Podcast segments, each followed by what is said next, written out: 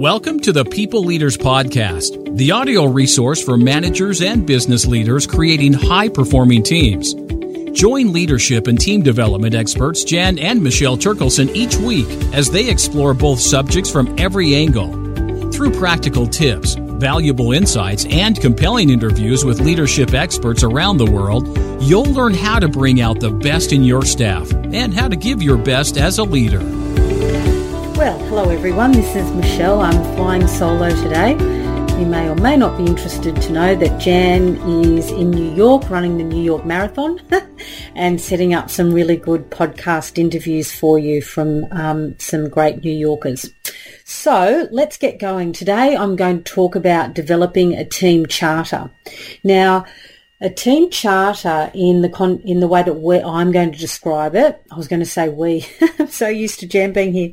So a team charter, as I'm going to describe it, is really about how the team wants to operate. It's almost like a set of common or shared expectations about how team members are going to behave towards one another. And it also provides a bit of a, uh, a framework for how the team will operate. And what I mean by operate, it's things like, so how will we share information? What are some of the things that we might do if we find that there's conflicting uh, issues between team members? Some of those operational issues. So let's get cracking and I'll talk to you about how to write a team charter and I'll give you some examples. So basically this is something that you can do when your team is forming, coming together. A lot of project teams write team charters when they first get together. But if you already have an established team, there is absolutely it's ideal for you to it's a way to reinvigorate actually the team is by spending some time uh, developing a team charter. So what i would recommend that you do is give your team members an outline of what you'd like to do.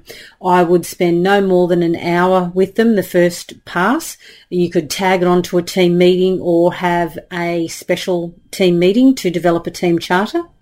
And what you want them to, to do is think about, so how do we want to behave towards one another? What are some must-haves that we'd like to see? in terms of sharing information, how we're going to communicate with each other and and just go from there and just see what statements come out and then you can start to capture them.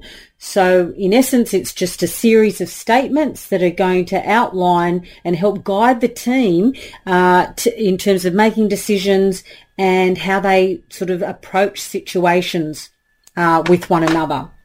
So uh, some team charters will vary. So some team charters are going to have things in them like the mission, objective, um, what each person's role is, the resources, the stakeholders agreements, uh, you know, authority levels. Now, I'm not going to talk about that today. I am talking about principle-based team charter or a behavioural-based team charter. So this is about the behaviours and the principles that are going to guide the way that we um, interact with one another.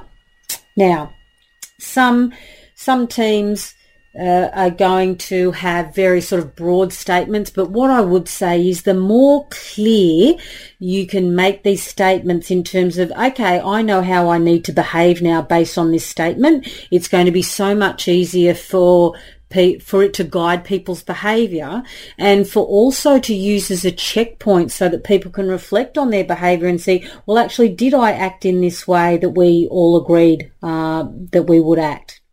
So let's get going. And what I might do is give you a couple of examples of team uh, charter statements that we have um, had the privilege of working with teams, and this is what they've come up with. So I'll give you some examples. So with one team, um, a couple of, of, their examples were, you know, be willing to stand behind the purpose, the rules and the goals of the team, uh, complete and um, fulfill your commitments, only make commitments that you are willing and intend to keep, don't go behind people's backs with problems. Now, I don't like I, well, it's not my preference to use the word don't, so I'd actually flip that into a more affirming, um, a, a more affirming statement, and that is uh, if there are problems with individuals, go to that individual first, something like that. uh, support each other early and often, and keep time commitments. So that's an example of about half a dozen uh, charter statements that most teams could sign up for. Now, having said sign up for, we worked with a finance team and their particular approach that we took was to outline the purpose of the team first and then underneath the purpose they they wrote what the purpose of the team charter was, which was great. And they said something like, you know, the purpose of the team charter is to record how we agree to behave um, towards one another as a team. Very simple. And and then they went on to describe what it was that they would do and some of the principal the principles that they used were there are going to be no withholds between team members and that is like withholding information or withholding issues from one another they're going to get it out on the table. And another one you know was something like you know we stand by by our agreements once we make them. And then what some teams are doing uh, is writing um, or having a space at the at the bottom of their team charter for people to sign it. So it's almost like a declaration. Yes, we're signing up for this team charter.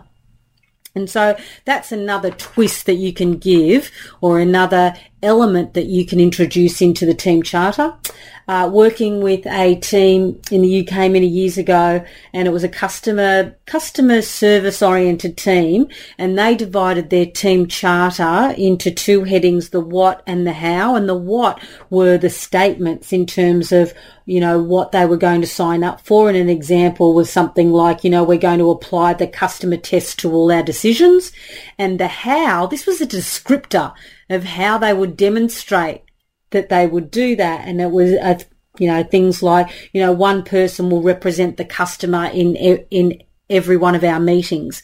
So they not only describe the what, but they also describe the how.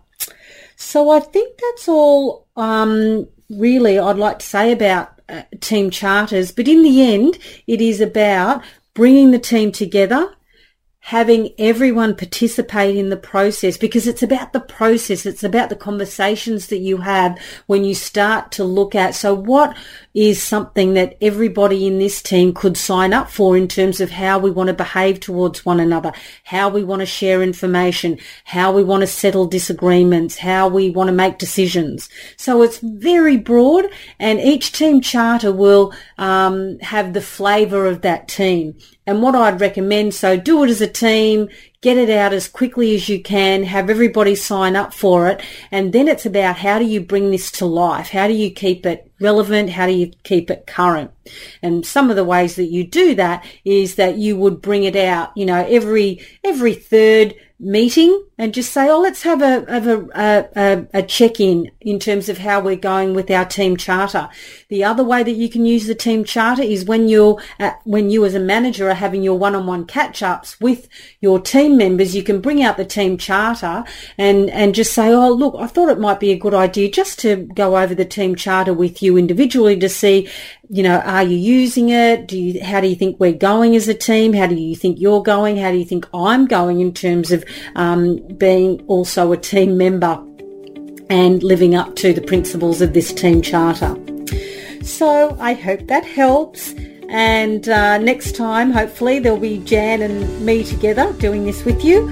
So we will give you some examples of the team of team charters and team, char- team, oh, team charter statements in our podcast notes. So over and out. Thank you for joining us on the People Leaders Podcast. For show notes and other resources, please visit us at peopleleaderspodcast.com. If you have a leadership or management question or subject you'd like covered on the podcast, please contact us at podcast at peopleleaders.com.au. The People Leaders Podcast is brought to you by the Experts on Air Podcast Network.